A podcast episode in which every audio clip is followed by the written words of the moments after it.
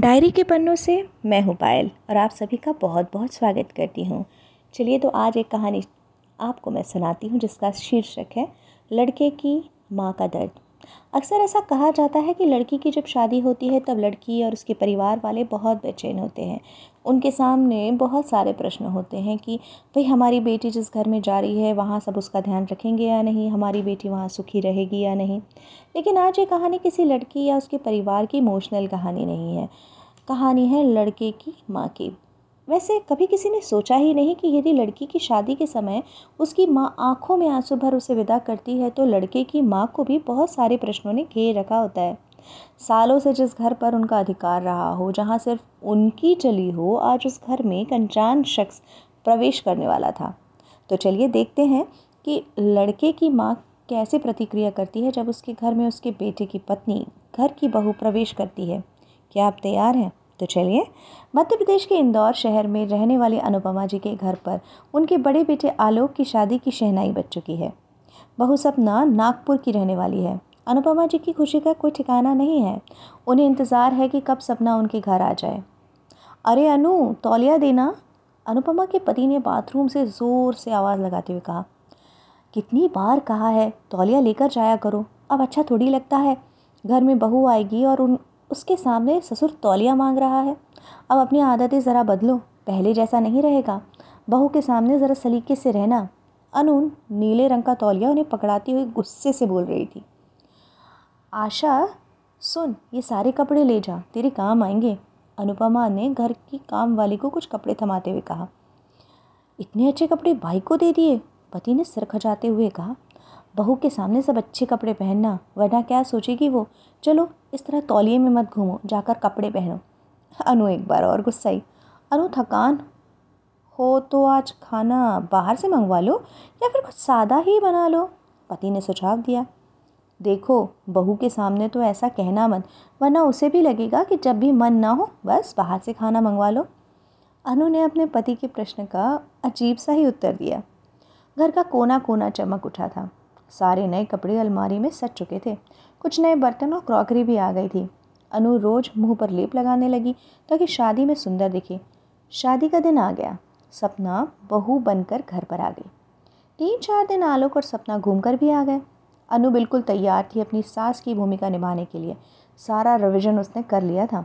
सपना सुबह आठ बजे उठी तो उसने देखा अनुपमा उठकर तैयार होकर बैठी थी। मम्मी जी, इतनी जल्दी उठ गई आप? सपना ने आश्चर्य से पूछा।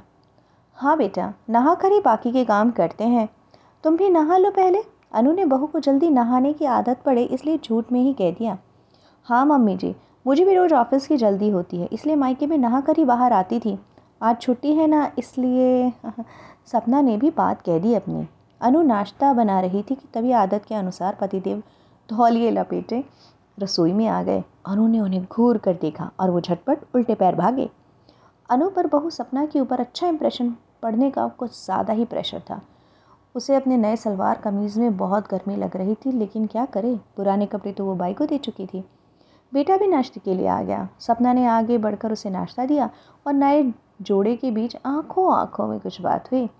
अनु बोली, अरे सपना, वो पापा की डिश थी, आलोक को धनिया पसंद नहीं है ना। आ, अरे मम्मी जी, ठीक है ना, कोई बात नहीं, आलोक भी बोला। अरे मम्मी, कोई बात नहीं, चलता है, चलो आप भी आ जाओ। बेटे ने अपनी पत्नी के हाथों से पोहे की डिश ले ली। लीजिए जनाब, बेटे के जोरू का गुलाम बनने की शुरुआत हो गई। ऐसा मैं नहीं, लड़के की माँ ने सोचा। दोपहर के खाने की तैयारी होने लगी। सपना ने कहा, मम्मी जी आ, मैं सब्जी बनाऊं? सपना ने मसाले वाले बैंगन बनाए, मिर्च कुछ ज़्यादा ही डालते हुए देख अनुपमा बोली, बेटा सपना, मिर्च ज़्यादा हो जाएगी, पापा जी इतना नहीं खाते तीखा। और सपना ने मिर्ची की चम्मच वापस रख दी और कहा, ओह आप लोग फीका खाना खाते हैं? एक्चुअली हमारे मायका में कोई फीका नहीं खाता ना। ठीक है मम्मी जी, अब से मैं फीका खाना बनाना ही सीखूंगी। लीजिए, रसोई में भी शुरू हो गई अपना अपना स्वाद और अपनी अपनी बातें। दोपहर को सभी अपने अपने कमरों में आराम कर रहे थे। अनुपमा जी के फ़ोन पर उनकी बड़ी बहन का फ़ोन आया। वे आलोक और सपना को बधाई देना चाहती थी क्योंकि शादी पर भी नहीं आ पाई थी। अनुपमा दौड़ी दौड़ी आलोक के कमरे में गई और आदत के अनुसार दरवाज़ा खोलकर अंदर जाने ही वाली थी कि उन्होंने देखा दरवाज़ा तो बंद था। फिर क्या, उन्हें आभास हुआ कि इस तरह इस समय दरवाज़ा खटखटाना ठीक नहीं। दीदी को उन्होंने कह दिया कि आलोक शाम को उनसे बात कर लेगा। कुछ दिन बीतने लगे, सब एक दूसरे के साथ एडजस्ट होने लगे। अनुपमा जी अपना फ़ोन देख रही थी, तभी उन्होंने आलोक का डीपी देखा तो उन्होंने पाया कि आलोक ने अपने डीपी में अपनी और सपना जी की यानी कि अपनी पत्नी की बहुत सुंदर सी फ़ोटो लगा रखी है। उसे देखकर अनुपमा को खुशी तो हुई लेकिन इतनी भी नहीं। उन्हें ऐसा लगा कि उनका बेटा पहले जैसा नहीं रहा। हालांकि इससे पहले कभी भी आलोक ने अपनी डीपी में अपनी माँ की फ़ोटो नहीं लगाई थी, मदर्स डे को यदि छोड़ दें तो। लेकिन सपना के आते ही उन्हें न जाने क्यों ऐसा एहसास होने लगा कि उनका बेटा अब बहू का हो गया। ऐसे ऐसे लगना शायद बहुत स्वाभाविक सा है। जिस बेटे के लिए आप सुबह से शाम तक पिसती रहती हैं, अचानक से वह सिर्फ आपसे ज़रूरत की ही बातें करने लगे और ज़्यादा समय किसी और को देने लगे तो माँ के दिल को चोट ज़रूर लगती है। लेकिन वही तो वो चाहती थी कि भाई बेटा शादी कर ले, बहू लेकर घर आ जाए। और जब ऐसा हो रहा है तो न जाने क्यों सास को बुरा लगने लगता है। ये सवाल हर बहू पूछती है लेकिन जवाब तब मिलता है जब वो खुद सास बनती है। आलोक का जन्मदिन आने वाला था। सपना उसके लिए बहुत तैयारी कर रही थी। शादी के बाद पतिदेव का पहला जन्मदिन। अनुपमा भी हर बार की तरह बेटे का जन्मदिन मनाना चाहती थी। आलोक के जन्मदिन पर जब भी आलोक छुट्टी लेता तब अनु आलोक की पसंद की सारी चीज़ें बनाती और छुट्टी ना हो तो तीनों होटल चले जाते रात को। बेटा कुछ प्लान किया है क्या तुमने आलोक के जन्मदिन के लिए? अनुपमा ने अपनी बहू सपना से पूछा। जी वो मैं सोच रही थी कि यहाँ का जो ग्रीन पार्क होटल है वहाँ जाएँ। सपना ने अपने दिल की बात कह दी। हाँ हाँ क्यों नहीं, ज़रूर चलेंगे, मज़ा आएगा। उन्होंने कुछ ज़्यादा ही उत्साह दिखाते हुए कहा। ये लेकिन सुनकर सपना का चेहरा कुछ लटक सा गया। वो तो क्योंकि आलोक के लिए एक रोमांटिक डिनर का प्लान कर कर रही थी लेकिन वो कुछ बोली नहीं, बस वहाँ से चली गई। लेकिन आलोक के पिताजी ने सपना का चेहरा मानो पढ़ लिया। इस बार इन दोनों को अकेले जाने दो अनु, पहला जन्मदिन है साथ में, उनको एंजॉय करने दो।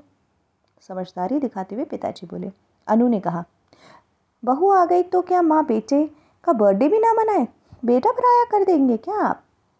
देखो अनु, ऐसा नहीं है, अब उनकी ज़िंदगी शुरू हो रही है, उन्हें अपना आशीर्वाद देकर आगे बढ़ने दो, पति ने समझाया। तभी आलोक आया और बोला, मम्मी जन्मदिन के दिन मैंने छुट्टी ली है, लंच आप बनाना, फिर डिनर पर बाहर चलेंगे। अनु बोली, हाँ हाँ तेरी पसंद का ही सब बनेगा, मैं पापा और सपना मिलकर बनाएंगे और रात को तुम दोनों बाहर चले जाना। सपना का चेहरा मानो खुशी से वो फूल ही न समा रही हो क्योंकि उसकी सास अनु ने उसकी दिल की बात कह दी। सपना अपनी सास के गले लग गई और अनु भी मुस्कुराने लगी। उसे भी लगा कि उसने आज एक समझदारी भरा कदम उठाया है अपने पति की समझदारी की बात सुनकर।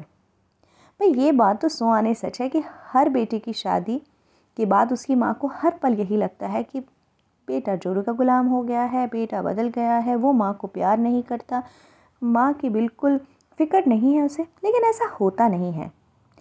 समझदारी इस बात में है कि आप अपने बेटे से जितना प्यार पहले करती थी अब भी करिए, आपका बेटा भी आपसे उतना ही प्यार करता है, लेकिन बस अब उसकी पत्नी भी है उसके साथ तो थोड़ा एडजस्टमेंट सब करके रहें तो कोई बुराई नहीं है। ज़िंदगी बड़ी आसानी से चलेगी और रिश्तों में दरार नहीं आएगी। कैसी लगी आपको ये कहानी? यदि आप लड़के की माँ है तो शायद आप इस कहानी से रिलेट कर पा रही होंगी। और यदि नई बहू जल्दी ही घर आने वाली है तो ध्यान रखिएगा, ऐसे किस्से आपके घर में भी ज़रूर होंगे। कैसी लगी कहानी ज़रूर बताइएगा। फ़िलहाल मैं आप लोगों से लेती हूँ विदा और जल्दी ही लेकर आऊँगी एक नई कहानी। सुनते रहिएगा, शेयर करते रहिएगा और ज़रूर कमेंट करके बताइएगा कि ये कहानी आपको कैसी लगी। फ़िलहाल मैं लेती हूँ विदा। सुनते रहिए डायरी के पन्नों से। Bye bye.